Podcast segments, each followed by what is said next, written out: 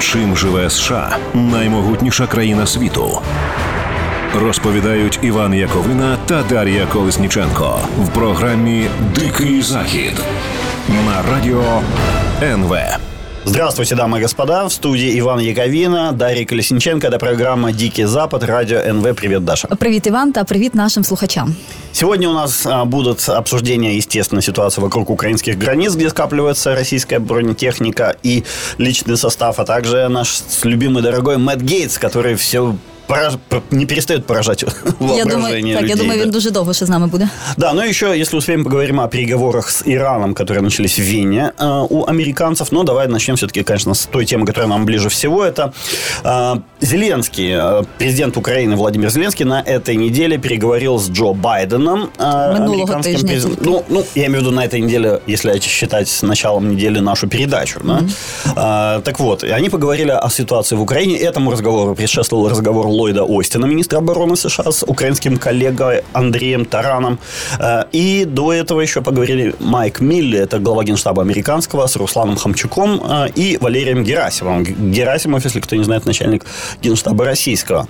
Ну и еще важная вещь, которую нельзя не, не отметить в этой же связи, вошел в Черное море американский эсминец Томас Хаднер, на борту которого 52 ракеты, Томагав, с помощью которого одним залпом можно утопить весь российский краснознаменный Черноморский Е, флот. Тут треба сказати, що ця розмова дуже довго відтягувалась, відтягувалася. Як повідомлялося спершу, що Байден чекає від Зеленського саме кроків по боротьбі з боротьби з корупцією, так але коли Путін активізувався, коли Росія почала там своїх військових підганяти до українського кордону, бач, таки ця розмова одразу фактично відбулася.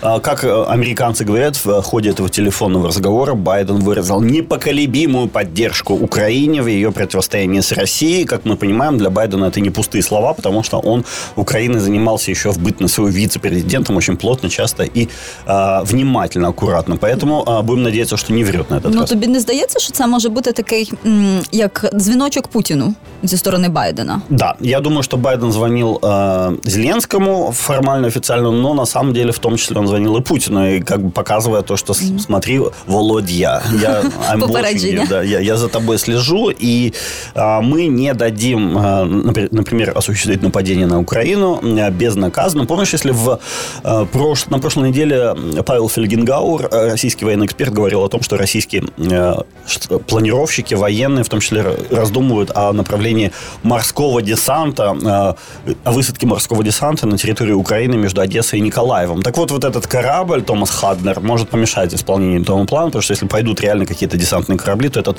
Томас Хаднер встанет и ничего ему не сделаешь, потому что он реально способен утопить весь российский Черноморский флот. Для мене тут особисто так питання ось в чому. Як, якщо в разі тому як Путін почне робити якісь е, погані дії, так е, щодо стосовно України, то як буде реагувати Байден конкретно? Не по словах, а діями. Я думаю, знаешь, что может быть речь, о чем может идти? Об установлении, например, над Украиной так называемой бесполетной зоны. Ну, помнишь, как, например, э, Сирия в Башар Асад потребовала, вернее, попросила Российскую Федерацию помочь с авиацией. Российская Федерация, да, сказала, поможем для того, чтобы справиться с террористами, сепаратистами и так далее. То, то же самое Украина может сказать, только просим Америку помочь с авиацией, справиться с террористами, сепаратистами и так далее. И американцы могут сказать, окей, и мы направим э, свои, свою авиацию для установления бесполетной зоны над Донбассом, например, чтобы туда не залетали какие-то неизвестные самолеты. Российских же нет? Нет. Значит, будут какие-то неизвестные, чтобы неизвестных не- там не летало, поэтому американцы... Вот я думаю, это совершенно спокойно могут сделать американцы. И, что важно, если Россия начнет полномасштабное наступление, без поддержки с воздуха наступать она не может, потому что наступать без поддержки с воздуха вообще нереально.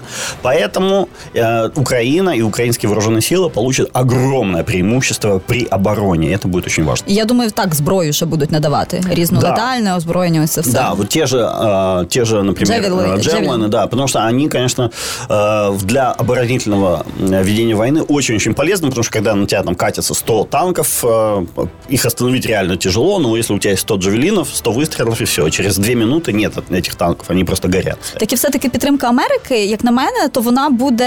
м, знаєш, Путін ще 10 разів подумає, чи треба йому з тим зв'язуватись, тому що там і так ситуація така собі. Да. І через хакерські оці атаки. На этой неделе, на этой неделе, что важно, что э, в российском телевидении просто началось какое-то беснование, потому что они понимают, что э, американцы могут помочь Украине, и они говорят, а давайте мы взорвем атомную бомбу где-то в мировом океане, чтобы показать американцам, что если что, мы можем на, на, по ним ударить ядерным оружием. Ну, на самом деле, это уже какие-то на грани безумия варианты. Почему? Потому что даже у тех же пропагандистов телевизионных, которые обсуждают вот такие варианты, у них, у самих на Западе дома, ви, дома виллы и какие-то там э, банковские счета. Поэтому лупить ядерными ракетами по своим собственным виллам, э, до этого даже, думаю, они не дошли. Но посмотрим. Все равно там, конечно, э, мы смотрим на эту всю ситуацию с точки зрения нормальной логики. У Путина логика, конечно, другая, не нормальная. Ти бачив, що м, до речі, Путіна радник, я забула як його прізвище, це чоловік е, ко- дочки Єльцина. Він, до речі, купив собі недавно маєток. Ю- Юмашев, Так, да, він Ю- купив собі недавно маєток на Симбарці. Н- Да, на, Ка- на Канарах. Вряд ли он будет действительно по этой вилле там лупить ядерными ракетами. Поэтому, конечно, сейчас очень тяжело э, понять, чего на самом деле добивается Путин в этой ситуации. Но мы можем понять, что американцы. Американцы говорят, ну, попро- как- хотите, попробуйте напасть. Но вам, короче, сла- мало не покажется. И в, как бы в, э, не в подтверждение, а в м, усиление этих слов на этой же неделе э, Пришла, а, пришло очень интересное сообщение агентства Bloomberg, которое у нас, как мне кажется, многие э, оставили незамеченным. Э, что оно сообщает? Администрация Джо Байдена уже подготовила специальный обзор э, недружественных действий России в самых разных сферах, в том числе, там, например, вот этого взлом многочисленных э, компьютерных сетей американских и так далее. И, как сообщает Bloomberg, э, со ссылкой на источники в Белом доме, в ближайшее время будут объявлены ответные меры. Что за меры ответные готовятся? Опять же, по данным Блумберга, э, сейчас об этом не сообщается напрямую, однако вот эти вот верх- высшие советники Байдена говорят, что э, будет многофазовым, то есть состоящим из нескольких компонентов ответ. Э, Включать в себя будет, скорее всего, высылку всех известных российских разведчиков, работающих в Вашингтоне, вообще в Америке, это, наверное, две трети посольства. А, Плюс, скорее всего, наложат санкции на а, людей и компании, связанные вот с этими взломами и всякими нехорошими делами, включая очень многих близких людей а, для Владимира Путина. Або ще кібератаки, як на мене, можуть бути. Да, Так, кібератаки і- теж, да. і- Відповідні. А, да, и как говорит, а, со- за- сообщает само агентство Bloomberg, это решение может стать самым большим тестом внешнеполитическим для президентства Джо Байдена. То есть там, судя по всему, речь идет чуть ли не об объявлении э, России войны. Вот. Ну, естественно, такой дипломатической войны пока, а не э, военной. Поэтому будем следить с интересом. Так, але зараз буде невеличка пауза, а потім ми продовжимо. Дикий захід на радіо НВ. Так, в ефірі радіо НВ Дикий Захід. Продовжуємо говорити про найважливіші теми США і продовжуємо казати тут е, про нашого вже я не знаю, він якимось чином став улюблений Да. конгресмена Мета Гейтса, який просто взяв і втрапив в дуже гучний скандал, зв'язаний з сексуальними стосунками з 17-річною дівчиною, що є незаконним. Да там куча всего уже на- накопилась целая гора всяких обвинений в его адрес и всяких странных историй, связанных с его именем. Потому что Мэтт Гейтс реально, наверное, самый скандальный конгрессмен за всю историю изучения мною, по крайней мере, американского конгресса. Ничего такого я не, даже не припомню, ничего подобного. Так, він далі п- продовжує оправдо- виправдовувати за свої дії. Зокрема, знаєш, як на як на мене, дуже велике враження справила її заява про те, що ось йому там пред'являють, що ти ж до дівчат. е, Да, зі- да, давай сначала расскажем, в чё- в чем его обвиняют. Обвиняют его, в- еще на той неделе начали обвинять в том, что он занимался сексом с несовершеннолетними девушками, видимо, проститутками, платил им за это какие-то деньги, а иногда не деньги, а какими-то поездками расплачивался номерами в гостиницах и так далее. В общем, он, конечно, поначалу все это отвергал и сказал, что вообще-то говоря, меня пытаются развести на деньги, за мной пришли э, вымогателя. Но на этой неделе выяснилось, что действительно все это, видимо, было. Вот эти все приключения его с несовершеннолетними э, девушками, а более это было и с совершеннолетними, и с какими только не было. И все это сопровождалось каким-то невообразимым скотством с его стороны. Так, але знаєш, тут на мене ду- дуже велике враження справляє саме Гейтс і те, як він це все аргументує. Він не каже, що просто я не, в- не, ви- не винен так у цьому, я там нічого такого не робив. Він починає якось виправдовуватись таким способом, що взагалі ви не, не знаєш, тоді взагалі зрозуміло, що він точно щось таке робив. Да, Ось, наприклад, да. цього тижня він сказав, що він не монах, а конгресмен, тому які до нього питання. Да, ну а у этого не монаха, чтобы вы понимали, вот э, а, с его лучшим другом, там, э, Джоэлом Гринбергом, они звонили, например, а, конгрессменша от штата Флорида, э, демократки и говорили, что она такая классная, и они обсуждают, сейчас сидят, обсуждают ее всякие достоинства, и говорят, что она, ты знаешь, что ты будущее демократической партии, и ржут. Телефон ей.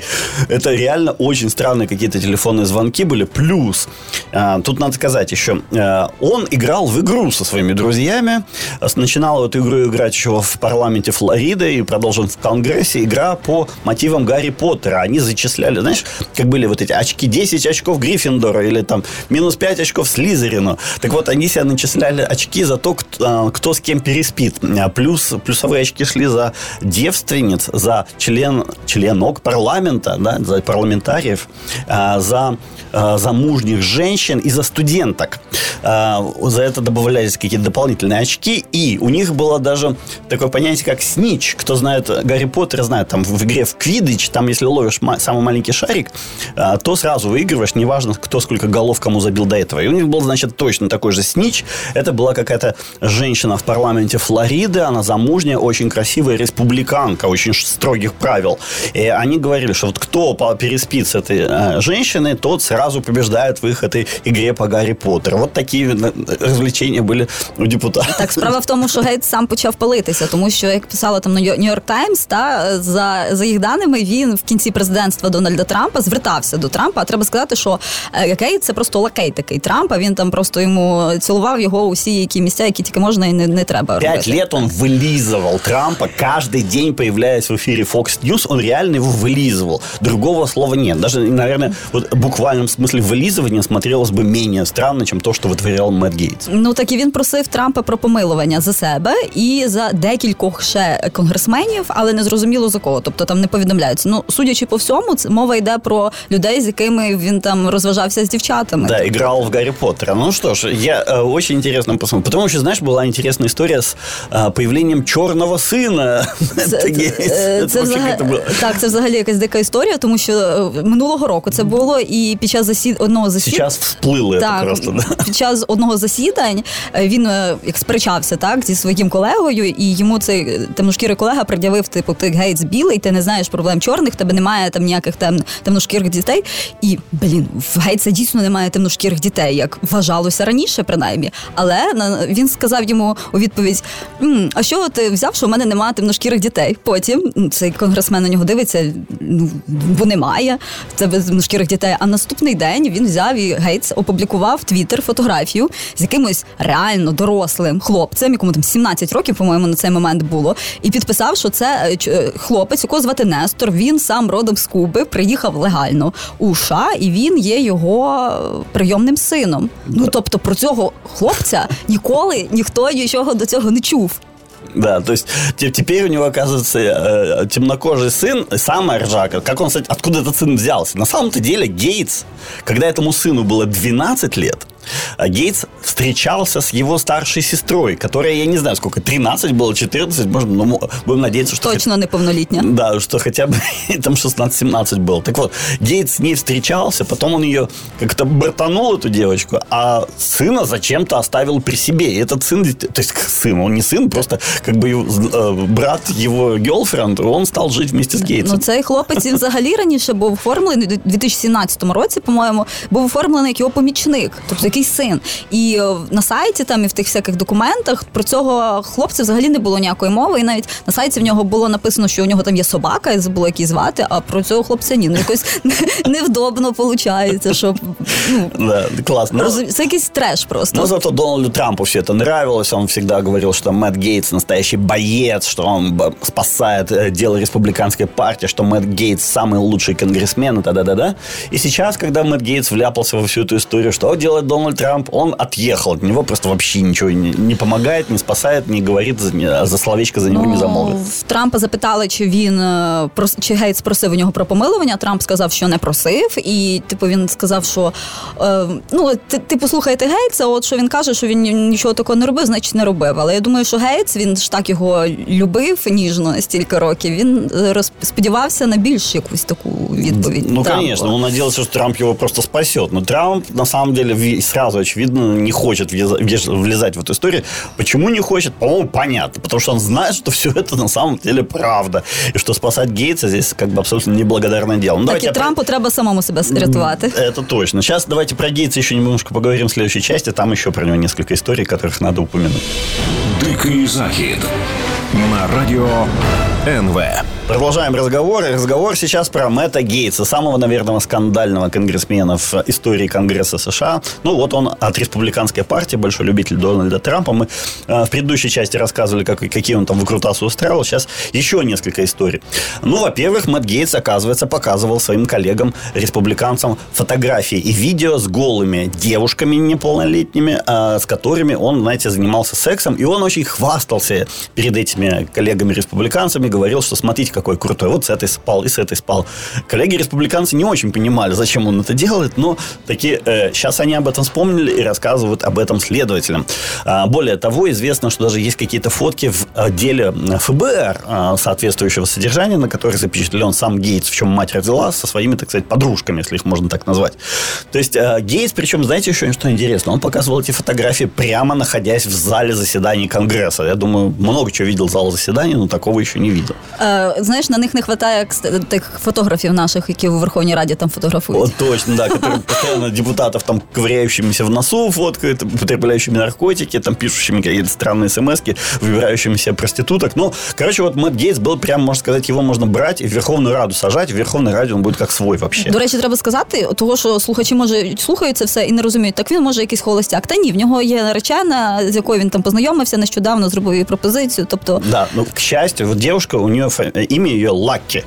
То есть это как бы счастливица mm-hmm. или, точнее сказать, удачливица. Да? Ну, ну як то бы, сказать. Да, да, да. Не, ну на самом деле ей реально, мне кажется, повезло в том смысле, что она узнала обо всех этих приключениях до свадьбы, а не после свадьбы, потому что если после свадьбы, она, конечно, офигела от этого Ну, я думаю, она бы и так втекла від нього потім, да. але тут складніше. Ну, еще тут еще небольшой кусочек истории надо рассказать о том, что Мэтт Гейтс, как я сказал выше, он говорил, что вообще-то это все неправда, и я стал жертвой вымогателя. Поговорил э, на телеканале CNN взяли интервью одного из этих чуваков, вымогателя. Он говорит, я не вымогатель, я на самом деле просил деньги у отца Мэтта Гейтса только для того, чтобы спасти нашего друга, который сидит в иранской тюрьме. Нам нужно было 25 миллионов, чтобы нанять, нанять Рэмбо, чтобы этот Рэмбо проник в Иран и там всех поубивал, захватил тюрьму и освободил нашего друга телеведущий CNN Крис Куома, который, кстати, брат Эндрю Куома, который сейчас сам в больших проблемах из-за того, что его обвиняют в приставании к женщинам в том числе. Дружина Куома, до речі, від нього, по-моєму, хоче піти. А, да? Да. О, класс вообще, там история одна. Так вот, Куома говорит, мужик, ну вот есть письмо, ты в этом письмо пишешь, в этом э, письме пишешь, что э, я такой-то, такой-то предлагаю вам, ваш сын, Мэтт Гейтс, сейчас оказался в большой проблеме, у него там, э, против него э, началось расследование, его обвиняют в сексе с несовершеннолетними. Есть фотографии оргий чудовищных, в которых... Э, и потом вы говорите, дайте 25 миллионов долларов, и я все улажу. Это ваше письмо? Муж говорит, ну да, мое письмо. Так, так это же угроза прямая, это же шантаж. Он говорит, да нет, какой шантаж? Я же не могу повлиять на следствие. Я не могу повлиять... И вообще, говорит, я не знал ничего про это следствие. Но Кома говорит, минутку, так а откуда же вся эта информация про оргии, про эти фотографии? Говорит, говорит, слухи, это я где-то слышал, говорит. Короче, а, а, совершенно очевидно, что вот этот чувак действительно хотел украсть, ну, в, занимался вымогательством денег. И самое интересное, что это подтвержд... это, этот факт является подтверждением того, что Мэтт Гейтс реально занимался сексом с несовершеннолетним. То есть тут и обе стороны на самом деле преступники, как на мой взгляд. Я бы, конечно, сажал того и другого. Ты знаешь, якщо от фільмах, так, щось таке схоже знайти. Це реально брати Коени після після прочтення «Жеч» да, російською да, да. він звучить. Ось. Якщо хтось його не бачив, то да. треба його обов'язково подивитися. Если, Це ж з цієї опери. Если вам кажется, что это какой-то бред, это какая-то странная фигня, вы посмотрите фильм после прочтения «Сжечь», многое для вас станет понятно. Когда э, лезут какие-то абсолютно странные типы в Э, политику, в э, какое-то вымогательство, шантаж так, и пытаются... Там Брэд Питт намагався шантажувати. Да, там, там вообще мега ржачное кино. Очень советую посмотреть. Э, вот многое объяснит.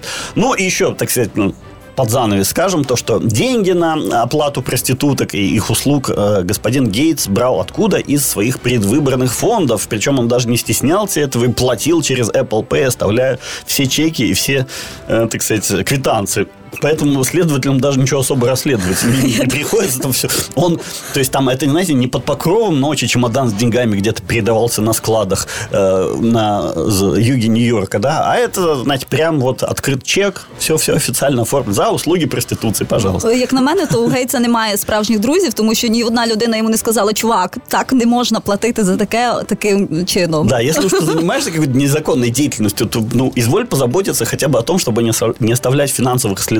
Но Гейтс оказался настолько дебилом, что э, до этого не додумав. Фінансові сліди так само залишилися його знаєш, такої рольової моделі. Е, що сталося? Команда Трампа у 2020 році, це за даними видання New York Times, е, використовувала схему таку, що автоматично змушувала донорів виборчої кампанії жертвувати більше грошей, ніж вони планували. Якщо коротко, то там заключалось в чому річ. Е, на сайт Трампа ти заходиш, хочеш там, не знаю, перерахувати 100 доларів, так?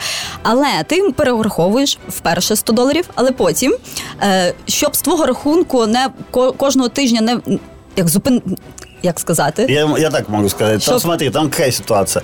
Ты хочешь перевести 100 долларов, но так. подписываешься на еженедельный платеж І кожен тиждень з твоєї карти знімає 100 долларів. Да, тобто... и чтобы избавиться от так. этого, надо найти где-то очень глубоко зарытую какую-то галочку, галочку и ее нажать. Но это далеко не все способны делать, даже юристы найти так. эту чертову галочку. І это навіть на цьому і на, і на цьому не закінчилось, тому що чим ближче було до передвиборчої кампанії, потім ці суми подвоювались. Тобто да. не зовсім обнагліли, і люди, які переводили так кошти, потім думають, що що відбувається. Вони вирішили, що банки їх якось хочуть надурити, чи що. Ось і потім звернулись до правоохоронців. а Виявили, що це Дональд Трамп, і зараз вони почали повертати кошти. Да, ну короче говоря, Дональд Трамп благополучно нагревал, то есть обдирал, ну обворовывал, по сути дела, своих собственных сторонников. Причем многие из них люди простые, без образования, такие валенки, и они надеялись помочь Дональду Трампу победить на выборах, но на самом деле стали жертвами жертвами, по суті діла, мошенническая схема. Ну, слухай, там величезні гроші насправді йдуть. Там ж мова не про пару тисяч навіть доларів. Да, и, короче говоря, компания Дональда Трампа, там реально, нет, там сотни миллионов долларов. Да. Он собрал, по-моему, 250 миллионов долларов, в том числе и таким способом. То есть просто это развод, ну, обычно так мошенники в интернете вот таким занимаются.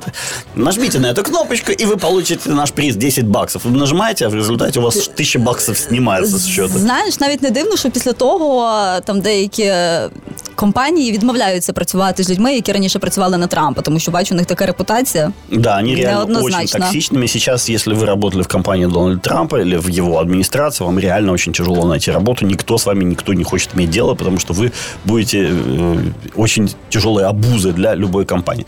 Ну, давай поговорим еще про Дональда Трампа уже в, следующих, в следующей части. Дикий захід на радио НВ. Продолжаем разговор. Иван Яковина, Дарья Колесниченко. Это радио НВ, программа «Дикий Запад». А когда Дональд Трамп у нас столкнулся с неожиданной для себя проблемой, интерес к нему в Америке очень упал. А, как делались замеры соответствующие по запросам в Гугле? А, упал интерес к Дональду Трампу до того уровня, э, который был до выборов 2016 года. То есть пока он был обычным человеком, не был в политике. То есть он был шоуменом, конечно, какой-то интерес к нему был, но не такой, как э, тогда, когда он попал в политику. То есть э, самое главное то, что как бы движущая сила Дональда Трампа, то есть интерес к нему, как к его хорошим делам, так в основному интерес к плохим делам, он исчез. Вот Але это. коли Байден тільки став президентом, так коли він приїхав в Білий Дім, все рівно Трамп був ще більш як його більше частіше шукали так в гуглі, ніж Байдена. Да, это было некоторое время, но потихоньку, чем с ходом времени, интерес к Трампу очень сильно падает. Я так подумала, може це і Твіттер трохи тут как, повпливав конечно, на це. Не, не трохи, а точно. Это очень сильно повлиял Твиттер. Почему? Потому что э, на самом деле без Твиттера это было главным таким стенобитным орудием, главным его оружием реально э, Дональда Трампа. И из-за того, что он лишился доступа к Твиттеру, у него, конечно, очень сильно упала популярность и просто интерес к нему упал, потому что, э, да, деплатформинг, как это называется в Америке, то есть лишение человека возможности выступать на какой-то площадке, очень мощное оружие может из человека человека із супер знаменитості зробити какаху буквально за кілька минут. Так е, реально зараз, якщо подивитись новини, то я навіть не можу згадати, де Трамп е, так з'являвся, так не стосовно якихось минулих своїх справ і не стосовно когось в контексті, наприклад, там Гейтса того самого, а... чи стосовно цих скандалів з грошима. Были какие-то там, знаешь, сообщения о том, что он готовится отомстить свои, тем людям, которые недостаточно сильно его поддерживали во время ситуации с импичментом. Так, і соцмережі, які він планує створювати да, сам. Да, да. да, ну, на самом деле, конечно, его новостное присутствие стало минимальным абсолютно, и это плохо для него, потому что упоминаемость, известность, скандальность – это главная его сила. Без нее он, конечно, как бы теряет свою моджо, теряет свою мощь, и Але- даже не знаю, что с ним будет дальше. Так, але не треба дум... виключати те, що Трамп зараз готується до такого, не знаю, повернення грандіозного якогось. Э, да, ты права. Э, надо сказать, что в 22 году будет в Америке, в Америке пройдут так, так называемые midterm elections, то есть э, выборы середины президентского срока, на которых там в Америке, кстати, не все знают, э, Конгресс, то есть депутаты Конгресса Нижней Палаты избираются каждые два года. То есть полностью меняется состав Конгресса. Э, Если в, не знаю, в Украине каждые 4 или 5 лет, я даже не знаю сколько, 4, Так. наверное, изб- избираются депутаты, то в Америке каждые два года. Там, можно сказать, идет постоянная предвыборная кампания. И вот э, Дональд Трамп собирается вернуться во главе значительного количества республиканцев и получить власть над Конгрессом и, возможно, даже и над Сенатом. И они сейчас очень активно готовятся к этому. Трамп везде расставляет во всех ключевых штатах э, на праймерис своих людей. Он хочет, чтобы его, ну, как бы, э, его лояльные ему люди победили на праймерис э, партии республиканцев и потом прошли в Конгресс. Ти, до речі, як підтримуєш? За два роки чи чотири, п'ять?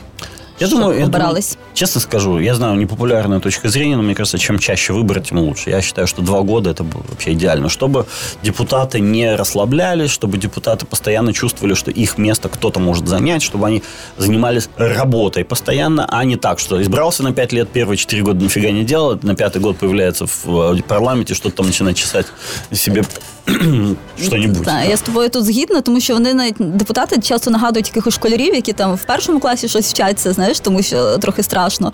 Ось, а потім в одина- в одинадцятому, тому що там екзамени скоро і треба кудись поступати. А тут Да, а про промежутки вообще ни черта не делал. это ось можна правда. прогулювати. Ну і таке щось з депутатами відбувається. Да, э, в общем, ситуация следующая. Я думаю, что м, э, Сейчас, конечно, э, есть очень высокая вероятность того, что республиканцы действительно победят. Почему? Потому что midterm elections всегда, всегда в Америке побеждает оппозиционная партия, в данном случае республиканская. Поэтому вполне возможно, что Трамп реально сможет получить власть над э, контроль над э, Конгрессом, над Палатой представителей и над Сенатом. Это было бы, конечно, нехорошо для Джо Байдена, поэтому если Байден хочет какие-то великие достижения, чего-то такого великого достичь, то ему, конечно, надо очень быстренько это делать, пока не э, наступили выборы. Але би це був дуже великий плюс для Трампа, який планує балотуватися в президенти. Да, тобто кон- це би йому ого як помогло. Конечно, получить такую платформу, это вообще супер круто было бы. То есть я думаю, вот в следующем году будут, начнем, вот эти выборы в 22 году они будут, и они будут очень жесткими, очень беспощадными и кровавыми, такими кровопролитными э, сражениями. Мы, конечно, это будем все освещать, но перед этим давай еще буквально по несколько слов я хочу сказать о том, что в Вене начались переговоры между Соединенными Штатами и Ираном по иранскому возобновлению сделки ядерной. Теоретически, э, там формат какой переговоров? Они не встречаются друг с другом, э, они э, сидят в разных гостиницах, и между этими гостиницами бегают посредники э, из России, Китая, Евросоюза и там других стран. И они пытаются все договориться о чем? О том, чтобы возобновить действие ядерной сделки, согласно которой Иран отказывается от производства ядерного оружия, а американцы снимают санкции с Ирана. Но сейчас дело осложняется тем, что и иранцы, и американцы выдвигают ряд предварительных условий, которые трудно выполнимы друг для друга. Я не знаю, будут ли они вообще выполнены, но и, и при этом все сложно, потому что надо это делать до июня, потому что в июне будут выборы в Иране. В Иране, скорее всего, к власти придут э, очень такие злобные э, исламисты, ястребинные силы, которые выступают категорически против диалога с США. Они выступают за создание атомного оружия. Если до Ирана не управятся, скорее всего, Иран пойдет по пути создания ядерной бомбы. Американцы ответят на это ударом по Ирану, и начнется еще одна война. Будемо спод- будемо сподіватися, що ні.